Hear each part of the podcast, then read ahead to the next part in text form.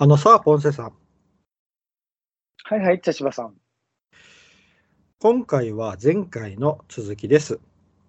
えー簡単な流れを言えば、えー去年、ポンセさんが僕の方に送ってきた、あなたが選ぶ格闘技せ最高の名勝負結果発表っていう記事がありまして、それで僕に、あの、茶芝が選ぶとしたらどれですかっていうね、連絡をもらって、それで遅くなったけど僕がランキングを作ってみたっていうのが前回までの話ですね。はい。で、はい。一応あの6位まで前回はお送りしたんで、それを聞いてない方はそちらの方から聞いてください。で、今回は5位から1位まで発表したいと思います。はい。それじゃあ行きます。えー5位。えー吉田秀彦 VS ホイス・グレーシーです。おー。これはあの2002年8月28日に行われたダイナマイトっていう大会での試合ですね。で、えー吉田秀彦の格闘技デビュー戦です。はい、おー。これは、もうあのーめちゃくちゃちょっと話題になりましたね。あの、ホイス・グレイシーがバリバリの時で、グレイシーがついに出てきた。で、ホイス・グレイシー、言ったらもう当然あのグレイシー柔術。で、柔術っていうのは、まあ、あの、前田光世がね、あのーあれはどこやったっけ？ブラジルか。ブラジルに渡って、で、そこから柔術を広めていって、そこで発展していって、発展していったのがグレ、で、できたのがグレイシー柔術。で、吉田秀秀彦は、柔道の金メダリスト。だから、柔道対柔術、果たしてどちらが強いのかっていうテーマがあったんよ。なるほど、なるほど。別に。吉田秀彦のデビュー戦プラス、柔道と柔術が戦ったらどうなるんやろっていう試合だったんよ。はい。うん、で、実際に戦って、うんで、これあの、面白いことに、道着マッチになったんよ。二、人とも道着を着て。試合をすることになった。うん。なんでかって言ったら、柔道にも柔術にも道着を使ってやる技がある、いっぱいあるけん。うんうん。締め技とかね。そうだ、締め技とか。で、結局最後は、吉田がさ、えー袖車やったかな？袖車いて、袖を掴んでギュッと首を絞めるやつでうんホイスに勝つんよ。へえ。あのーすごいな。で、で、その試合は終わった瞬間に、ま、まあ、終わった瞬間にというか、決まった瞬間に吉田が決まったって、あのアピールするんよ。あの、うん審判に。そこでうん、ストップがかかって、吉田がわーって勝ち名乗りを上げるんやけど、それと同時にうんホイッスがむくって起き上がってうん、あの審判突き飛ばしとるんよ。いや、俺はうん落ちてもないし、タップもしていないってはいはいはい。ってなったんやけど、まあ、あの吉田秀彦の勝利ってなったんやけど、でも、それよく見たら、あの、ホイスの顔は見えんのやけど、締められてるから。やけど、左手が映っとるんよ、画面に。で、その左手が、力が抜けてグラーンって落ちてる落ちとるんよ。あやけん、多分それを審判が確認して、あ、落ちたって思って止めたと思うんやけどな。ーうんで、そこではもう吉田秀彦が勝って、あ、柔道の金メダリストってこんなに強いのかっていうのを証明した試合。うん。なるほど。そりゃそうよな。うん。あの、面白いのがな、あの、柔術って相手を引き込んで、うん相手を通してやる技術がいっぱいあるんよ。で、ホイスもなんそれが得意だから何回も何回も引き込もうとするんよ、寝技に。うん。だけど、吉田が全く倒れんのよ。うん。あの、こう、ホイスがバッと組みついて、後ろに倒れて引き込もうとするんやけど、吉田が中腰のまま全くな、ピクとも動かんのよ。うんあれです。。で、吉田秀彦の腰の強さがすごいわかる試合やな。うん。うん。まあ、これも面白かったし、当時この試合見たときはめちゃくちゃ湧いたな。ああ。うん。すごい試合です。日本人としても嬉しいしね、なんかね。うん。そうやな。やっぱグレイシーな、強かったけんな。やっぱグレイシー倒したって言ったら、それはもう話題になったもんな。うんうんうんうんうんこれも面白い試合ですね。はい。じゃあ次いきます。はいはい。4位。4位。はいジェロム・レバンナ VS 安田忠夫。これはジェロム・レバンナわかる。安田忠夫ですね。これはあの2001年大晦日で行われた猪木ボンバイエの試合ですね。うん。で、この時の企画っていうのが K1 対猪木軍っていうな対抗戦やったんよ。で、その第7試合で行われたのが、ジェロム・レバンナ VS 安田忠夫。で、うん安田忠夫はもう、当時何歳やったかな ?30 いくつよな。で、あの、もうあの、えー相撲を廃業して、新日本プロレスに入って、いう形かな。で、ジェロム・レバンナは29歳でバリバリの時なんよ。うんで、で、この試合な、あの、K1 のグローブじゃなくて、オープンフィンガーグローブでやるんよ。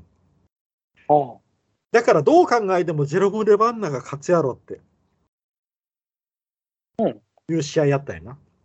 うんで、当時安田忠夫はギャンブルにのめり込んで借金まみれやったんよ。で、そういうのもあって、家族に見放されて、で、まあ一応お金を稼ぐために出てきたみたいな感じで、この大晦日の舞台に。うんもう完全にかませ犬やなっていう感じだったんや。うん。誰もう絶対この時のジェロム・レバンナに勝てんやろうってうん。で、この試合行われたら、安田が勝ったんよ。これ、今ちょっと調べたけど、これ、高野富士なんや、元。ああ、そうなんかな。僕ちょ、そう相撲自体を知らんけ。高野富士は知ってますよ。あ、そうなんや。高野富士の方が知っているという。うん、高野富士は全然出ようよ、普通に出よったもんね。うん、あの、その後新日本プロレスにいて、プロレスラーになって、その流れで出てきたんやな。うん、寺尾とかね、あの辺の時代の人よ、これ。ああ、そうかな。それぐらいかな。な。うーん。これがな、最後な、うんあの、寝技ありで、なんやけど、ジェロム・レバンナって柔道もやっとったんや。やけん寝技にも自信があったんやけどな。やけど、最後は安田がギロチンチョークで決めるんよ。へえ。そうなんやな。もうこれもな、すごかったよ、当時。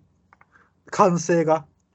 まさか安田が勝ったって、うわーってなってたで、あの、娘さんが来とって、安田が、その娘さんを肩車してな、リング上で。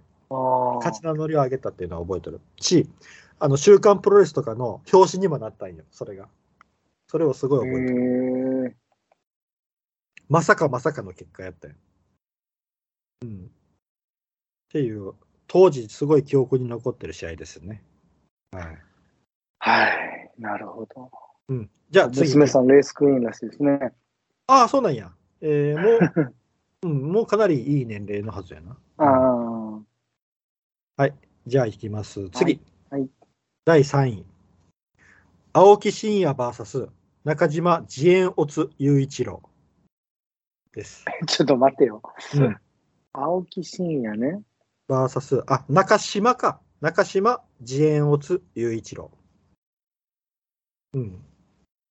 これな、あの、2010年12月31日に行に行われたダイナマイトっていう興行ですね。うん。で、これな、あの、青木真也っていうのは、総合の選手なんよ。うんあの、もう、寝技、決め技が強い総合の選手。で、な中えー長島っていうのは、あの、K1 の選手なんよ。やけん、もう立ち技オンリーの選手なんよな。うんで、この2人を戦わせるっていうことで、どういうことが行われたかって言ったら、ミックスルールっていうのを使われな使われたんよ。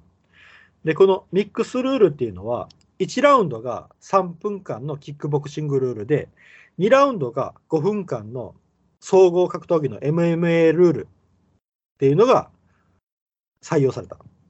うんだから、長島としては1ラウンドで倒さんと、2ラウンド目は勝ち目がないんよ。はまあ、青木真也はそれぐらい決めが強い選手やけんな。うんうん。やけん長島の勝つチャンスは1ラウンドしかなかった。うん。で、この試合が行われたら、その1ラウンドを青木真也が徹底的に逃げるんよ。うんもうあの、立ち技やけんな、決め技ができんけん、うん。あのもう逃げ回る。で。さらにはドロップキックをしたりして、そしたら、うんあの、えっと、スタンディングまで待たないけんのよ。立ち上がるまで。うんだけど、わざとドロップキックを空振りして、で、立ち上がる、ゆっくり立ち上がって時間稼ぎしたりして、して3分間を使い切るんよ。うん。で、その戦い方を見よったら、もちろん、あの、監修もわかるよな。あ、こいつ、真っ向から戦おうとせずに逃げ回りよるって。で、うんそれがめちゃくちゃな、印象悪くつったんよ。もうドロップキックしては、ゆっくり立ち上がって時間稼ぎして、また当たらんドロップキックしては時間稼ぎしてみたいな感じで。うん。まあでも、青木真也からしたら、何としてでも2ラウンドに持ち込まなきゃいけないから、まあそういう戦法を取るのもわかるんやけどな。うん。で、これで1ラウンドが終わった。で、次にうん2ラウンド目の総合格闘技のルールってなった瞬間に、青木が悠々とタックルに入るんよ。そしたらその瞬間に、ん長島が膝を合わせるんよ、顔面に。それで青木が失神して、試合が終わったんよ。へえ。やけん、1ラウンドでみんながこうグツグツグツストレスが溜まっとるところに、2ラウンドで不利やと思った長島が、ノックアウト勝ちしたけん、バーンってこうな、は大観衆が起こったっていう試合。あ。はいはいはいはいはい。なるほどね。だからもう本当にな、よくできた試合。まさかこんなことが起こるんやって思ってた。うーん。だけど青木もちょっとあの油断したんやろな。あ、自分の土壌に勝ったっていう。うんうんうんうん。やけんもうな、これもすごく印象に残っとるな。し、当時の空気がすごかった。うんうんうんうん。まあ、青木真也がもういい悪役ぶりをうん。果たしてくれたという試合やね。うん。これはもう面白い試合でしたね。はい。はい。じゃあ次いきます。2位。はい。ミルコ・クロコップ VS バンダレー・シューバ。これははあ。2002年4月28日、横浜アリーナで行われたプライド20ですね。の試合ですね。はい。これはもー、強いよ、これ。う、うん、そうそうそう。ヘビーのトップ VS ミドル級のトップを戦わしたっていう試合やな。うん。これはあの、なんかの、グランプリかなんかの試合やったんかな。うん。で、この、ここまでな、バンダレー・シューバーはな、多分負けなしやったんよ。ほんと最強。よかったよな。うん。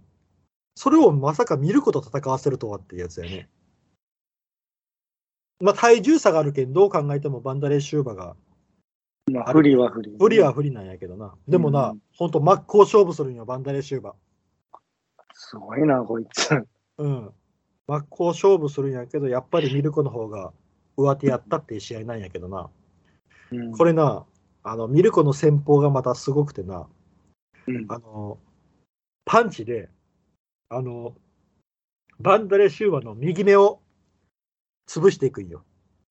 どんどんどんどん右目が腫れていくってうんいう状況になっていくんよ。で、右目が塞がったところで、得意の左ハイキックで決めとるんよ。はだからな、本当にこう、ミルコ・クロコップの戦略勝ちですよね。うんあのもう本当にこう、体重差とかにかまけず、ちゃんと戦略を立てて試合をしたっていう、本当によすごい試合。まあ、あとあの、バンダレー・シューバがノックアウトされるシーンなんか見ることがなかったからびっくりしたっていうのもあったんやけど、あ。うんうんうん。確かにな。あの、バンダレー・シューバスキンヘッドやけん、最後な、うん試合終わった瞬間に、あの、頭の右側のところに、綺麗にこう、線が入ってる。線が入ってるというか、うん切れとるんよ。うん。どれだけミルコのハイキックのうんがすごかったかっていうな、いうのがわかるうん。感じですね。うん。これはすごく衝撃的やった。あとあの、ヘビーとミドルのトップが戦った、真っ向から戦ったっていうすごい試合やったっていうやつです。うんで、最後いきます。1位。えーミルコ・クロコップ VS ケビン・ランデルマンです。うん、おーっと、また見るこそう、ミルコですね。これな、2004年4月25日、えー埼玉スーパーアリーナで行われたプランド、あー、ごめんなさい、プライドグランプリ20 2004開幕戦ですね。だからこれあのトーナメント戦の1回戦やったんよ。う。うん。ケビン・ランデルマンっていうのは、あのまあ、えっ、と、身長はそれほどなかったんやけど、でも体が筋肉隆々で、めちゃくちゃ跳躍力がある、あったんよ。まあ、この選手のえ？代名詞。レスリングかなんかの？そうそう、レスリングの選手。出身よね、確かに。うん、そうそうそう。で、あの、入ってきて、勝ちな、あの、入ってきてな、自分のアピールにな、すごいジャンプをするっていうな、ああ。そのジャンプがめちゃくちゃ高くて、身体能力の高さをめちゃくちゃ感じさせる選手やった。爆中とかしよったよね、なんか。リングあ、しょったかなぴょんって。あの、金髪で、あの、ちょっとあの、黒人の選手なんやけど、はで、あい。記の、憶にある、この人。で、その、あの、ジャンプする身体能力の高さとかから、あの、ドンキーコングって言われやったんよ、この人。ああ、はいはいはい。で、この人が見ること、試合をすることになったんよ。うんで、まあ、順当でいけば、もうミルコが勝ち上がるんやなと思うんやったら、ジャイアントキリングを起こすんよ。ケビン・ランデルマンが。